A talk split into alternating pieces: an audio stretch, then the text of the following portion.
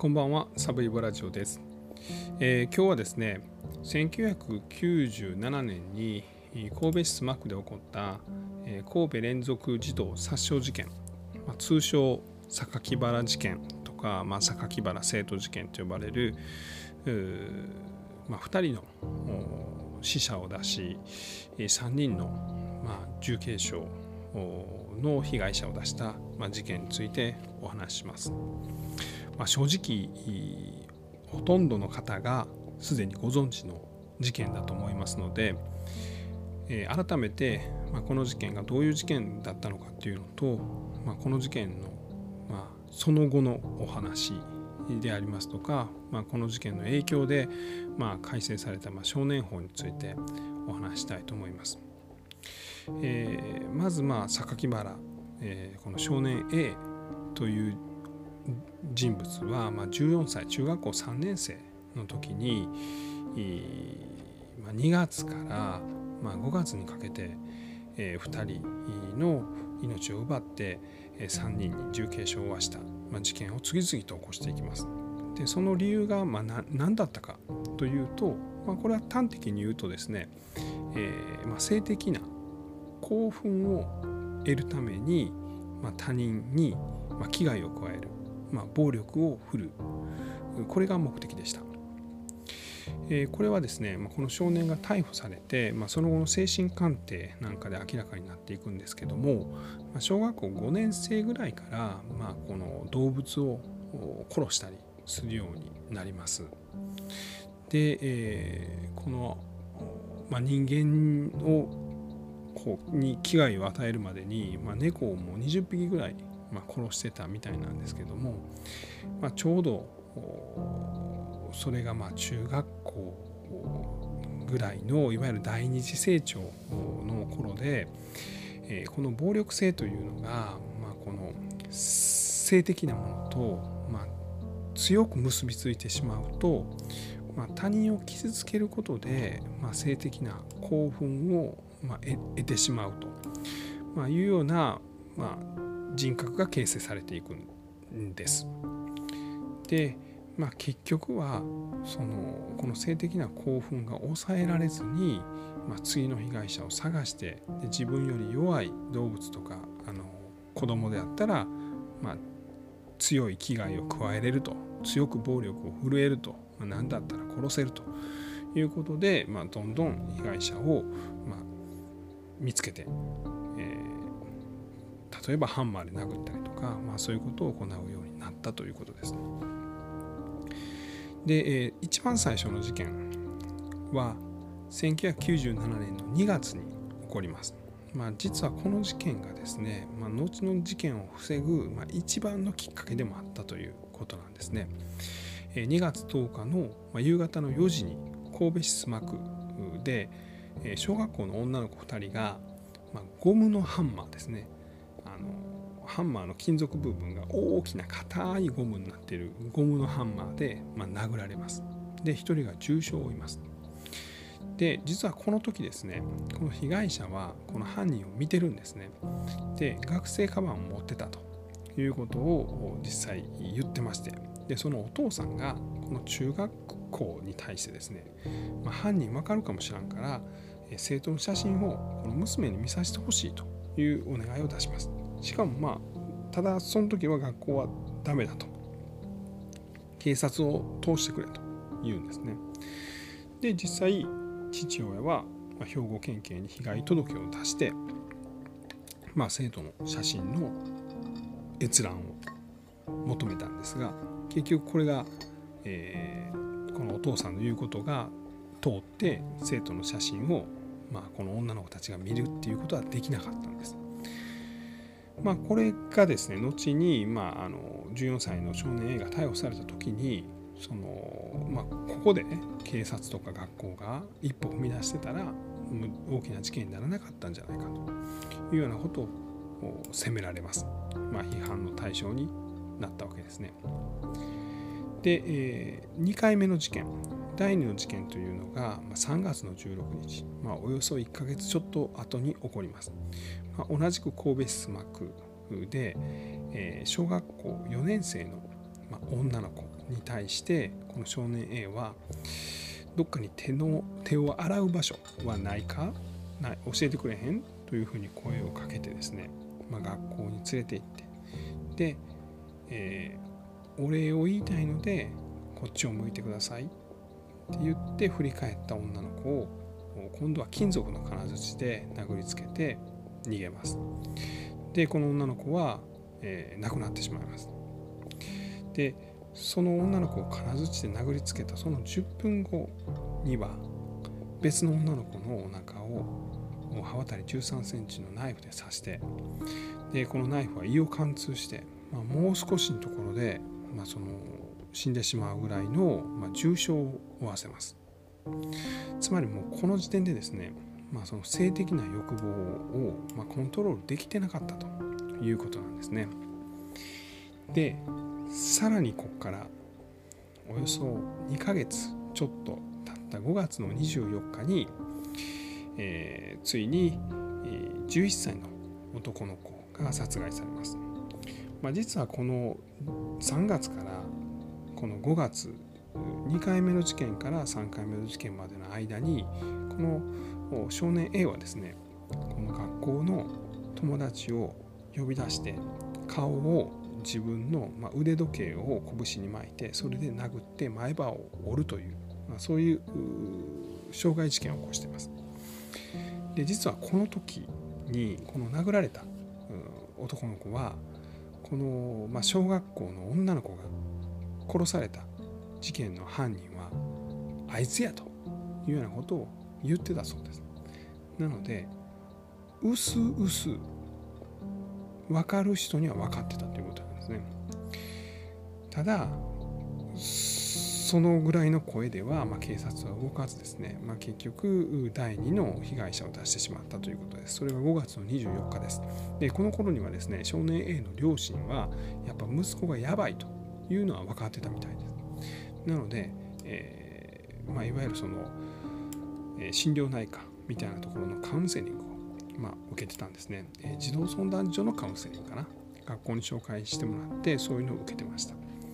でその日も5月24日もカウンセリングの日だったそうです。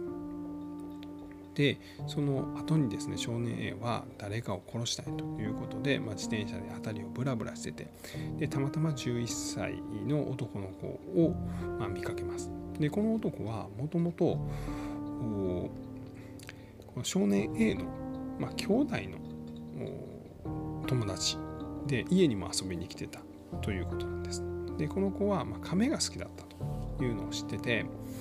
で、え亀が見れる場所があるから行かないというので、まあ、結構その山の上の高台の、まあ、タンク山と言われる場所に呼び出してここでこの11歳の男の子の首を絞めて殺そうとします。どうして首を絞めようと思ったのか。これもそれまではハンマーで女の子を殴ったりナイフで女の子を刺してたんですけどさらなる、まあ、欲望を何ですかね性的興奮を得るために首を絞めて殺そうとしたわけですね。で、えー、この11歳の男の子は少年 A に首を絞められて、まあ、泣き叫んで、まあ、抵抗したということなんですけど、まあ、この少年 A はその自分の靴紐で男の子の首をま絞めてで、えー、締め続けてまあ、殺害しました。で、えー、呼吸音が止まってるのを確認したりとか、まあ、心臓の音が止まってるのを確認して、まあ、それで、まあ、大きな満足感を、まあ、得たというふうに言っています。でさらにそのその日のうちにですね、まあ、ノコギリを、まあ、買いに行って、ノコギリ万引きしたんですけどもでそのノコギリで、え少年の、まあ、首を切断してます。でこの首を切断した時、まあ、すでにですねその前に猫とかの首をまあ切断してて、まあ、そのそういうその何て言うんですかねその死体を、まあ、死体に対して、まあ、さらに危害を加えたりとか傷つけることによってすごい性的興奮が得られるというのを、まあ、少年 A は分かってたのでこの被害者の男の子の首を切断した時には、まあ、射精をしたというようなことも後ほど語っています。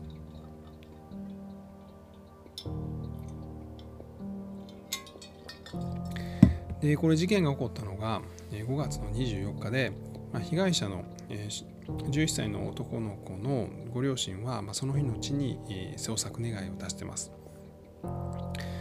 ただ、えー、警察が、まあ、その公開捜査に踏み切るのはその2日後です。でその間に犯人だった榊原はですねこの男の子の首を、えー、さらにいろいろ傷つけたりとか、まあ、いろんな場所に置いて眺めたりとかして、まあ、それによってさらなる性的興奮を得ようとします。例えば、えー、男の子の両目をナイフで刺して、えー、見たりとかその口を、まあ、耳ぐらいまで切り裂いてみたりとか、まあ、そういったことで、まあ、興奮を得れるということを、まあ、試したということですね。で、えー、実際にこの事件が発覚するのは、えー、と5月の27日なんで犯行から3日後ですね。でこの榊原は、うん、この捜査か乱するために首を学校の門の前に置いたということを後ほど供述しています。自分が通ってた友ヶ丘中学校。これだからまあ須磨の海水浴場浴場とかからま車で10分ぐらい北に上がったとこにあるんですけども、まあ、その自分が通ってた学校の校門の前にこの被害者の男の子の切断した首を置いて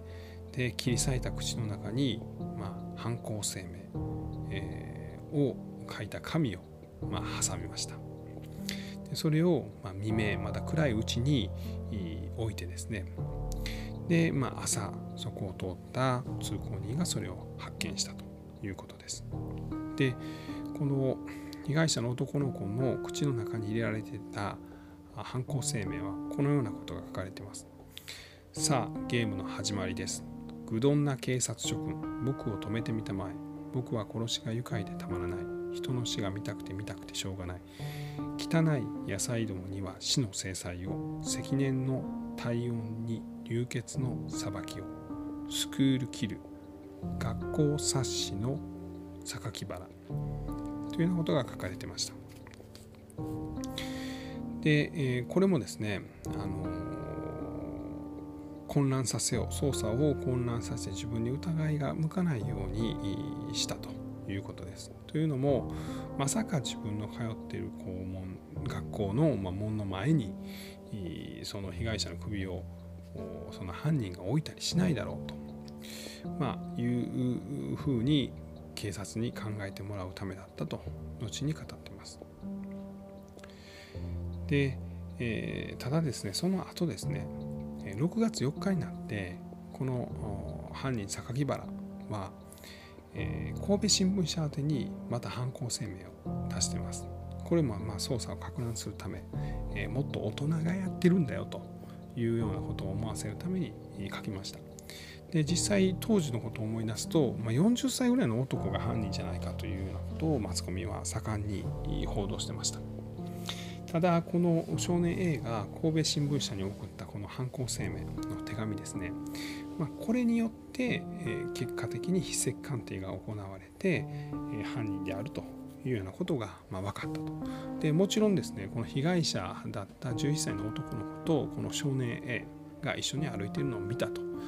いうような、ま供述もあったりとか。でこの筆跡鑑定とかで、えー、6月の28日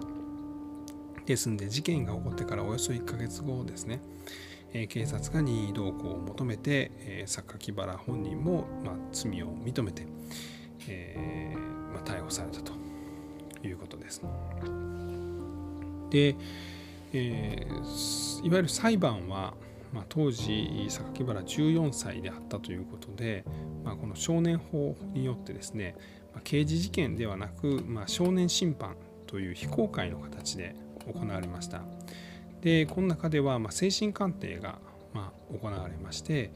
え、その精神鑑定の結果も、ま、非公開なんですけど、まあ、マスコミを通じて、え、明らかになってます。で例えばそこはまどういうこと精神鑑定ではどのような結果が出ているかというと、まあ、例えばその、まあ、何かその例えば脳であるとか、まあ、内臓とか、ま、そういったものの疾患があるわけではないということですね。で他はその何と言うんでしょう、えー、例えばその統合失調症みたいなもので、まあ、人格が2つに分かれたりとかそんなことはしてないと。で、まあ、意識とか、まあ、いわゆる知能も年齢層であると。あとはその、えー、直感像素質という、まあ、これもまあ何人かに1人持ってる、まあ、特殊なまあ素質なんですけども一回見たものをまあ忘れないと、えー、映像として、えー、長く記憶しておけるそういうまあ素質があるというようなことはこの犯人榊原少年 A に対しては分析結果として出てます。でもう一つが、まあ、先ほどからもお伝えしてましたけれどもいわゆるその性的な衝動、えー、性的な欲求と攻撃性が、まあ、強固に結びついたことによって、まあ、サディズム、まあ、例えばもう人の痛がる顔とか、まあ、そういったものに性的な興奮を受けると、まあ、そういったものが、まあ、かなり強固に見られるというような分析があります。えー、みたいな感じの精神鑑定が行われてやっぱこの刑事事件ではないのでですねまあかなり早いタイミングおよそ2ヶ月ぐらいでもうその、えー、審判が終わりましてで、えー、医療少年院に入れられるということが決まりましたでその後、まあ、医療少年院ではですねこの、まあ、サディズム的な、まあ、傾向を、まあ、その治そうということで、まあ、いろいろ、まあ、治療が行われました。でその後、まあ、別の少年院に移ったりとか、まあ、そんなこともして、まあ、結果的に2005年なんで犯行化したのが97年なんで、えー、大体7年とか8年ぐらいで、えー、この犯人である、まあ、少年 A 榊原は、まあ、いわゆる社会復帰を果たします。で、えー、その後ですねまあ、溶接の仕事なんかもしてたそうで、えー、一時期は、まあ、この被害者の、まあ、女の子のご家庭に謝罪の手紙を書いたりとか、まあえー、月4,000円のまあ何ていうんですかね慰謝料を払ったとか、まあ、そんな時期もあったということです。でそれがコロッとですねその変わったのが2015年でしたこれもまあ記憶に新しい方も多いと思うんですけれどもこの少年榊原は2015年にですね、えー、太田出版という、まあ、出版社から、えー、ゼッカという自らの手記を出版します。えー、ゼッカ神戸連続児童殺傷事件というタイトルです。でこれはまあ初版が10万部で、まあ、3釣りぐらいまで出てるんで、まあ、15万とかぐらいは売れてるという本になりました。でこの本がまあかなりの賛否を呼びます。これもともと幻冬舎のまあ名物まあ社長である健城徹ですかね。これがまあこの書けへんかと持ちかけて、ま書かしたということで、まあ、僕もちょっと一部読みましたけども非常に文章はま読みやすいです。で犯人としてその取り調べを受けた、まあ、家に警察が来た日からですねその殺害をした時のことなんかを克明に書いてます。まあ、もちろんこの少年への一方的なまあ何て言うんですかね描写ですねその自分はどう思ったとかまあ、そんなことをなんかほんまに小説みたいに書いてますだからこれ小説として出てたら分かるんですけどこれ犯人が書いたってなると何ていうんですかねこの被害者に対するその食材の気持ちとかなんかそういったものよりもなんかほんまに自分が感じたことですね。例えばそのこの殺された男の子11歳の男の子の首をその中学校の学校の門の前に置いた時のその感情をですねと素晴らしい風景だろうというような風に、まあ、例えば表現してたりとか、まあ、そういったところからもうかなりの批判を受けました。で、えー、実はこの加害少年ですねこの少年 A の方ですねその少年 A のお父さんもですね、まあ、本を出しててこの本の売り上げはもう全て被害者の家族に賠償金として支払われてるんですけどもこの絶下に関しては例えばこの何かこうその後の慰謝料とかそういった支払いに使われたというようなことは報道されていません。ほんまのとこは分かんないですけど、えー、それが支払われ支払われたというようなことはま報道されてないということです。でまた同時に世間からの批判をだいぶ受けたのはですねこのゼッカを出した2015年に少年 A はですね同時にまホームページを開設します。あとはこの有料のメールマガジン、え Q& 少年 A みたいな。なんかえなめてんの？みたいな。まあそんな有料のメールマガジンみたいなのも始めた。りそういったことでこの有料メルマガもですねあとはその公式ホームページももうすでにすぐに廃止されたんですけど、まあ、こういったことから、えー、かなり批判を食らってその後、えー、文春やったかな？が、えー、その200日ぐらいこの少年を、まあ、取材した記事を書いてですね、まあ、それも、まあ、犯罪者ではあるんですけども、まあ、少年犯罪から更生を妨げることであるという今度はこの文春の方が、えー、結構批判されたりもしています。でこの、えー、榊原事件、えー、神戸連続児童殺傷事件でこの少年法がその後改正されます。でまあ、どういったポイントが、まあ、改正されたかといいますと、まあもともとですね、16歳以上であれば、まあ、家庭裁判所の判断で、まあ、凶悪な事件に関しては刑事事件として、えー、裁きましょうと、まあ、言ったことが決まってたんですけども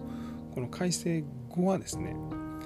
14歳とか15歳であっても、まあ、刑事事件に回すことができるというようなふうに、変わりました。で他にはですね、えーまあ、被害者に対して、えー、国から保証とかそういうのも一切なかったんですけどもそういったものを見直し見直していきましょうと、まあ、いうようなことも盛り込まれています。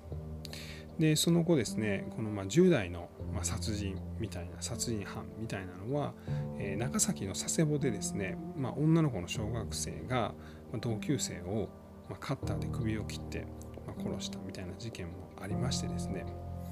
でさらにま少年法がま改正されて2007年にはま12歳以上で少年院にま入れることができると送致することができるというふうに少年法は変わっています。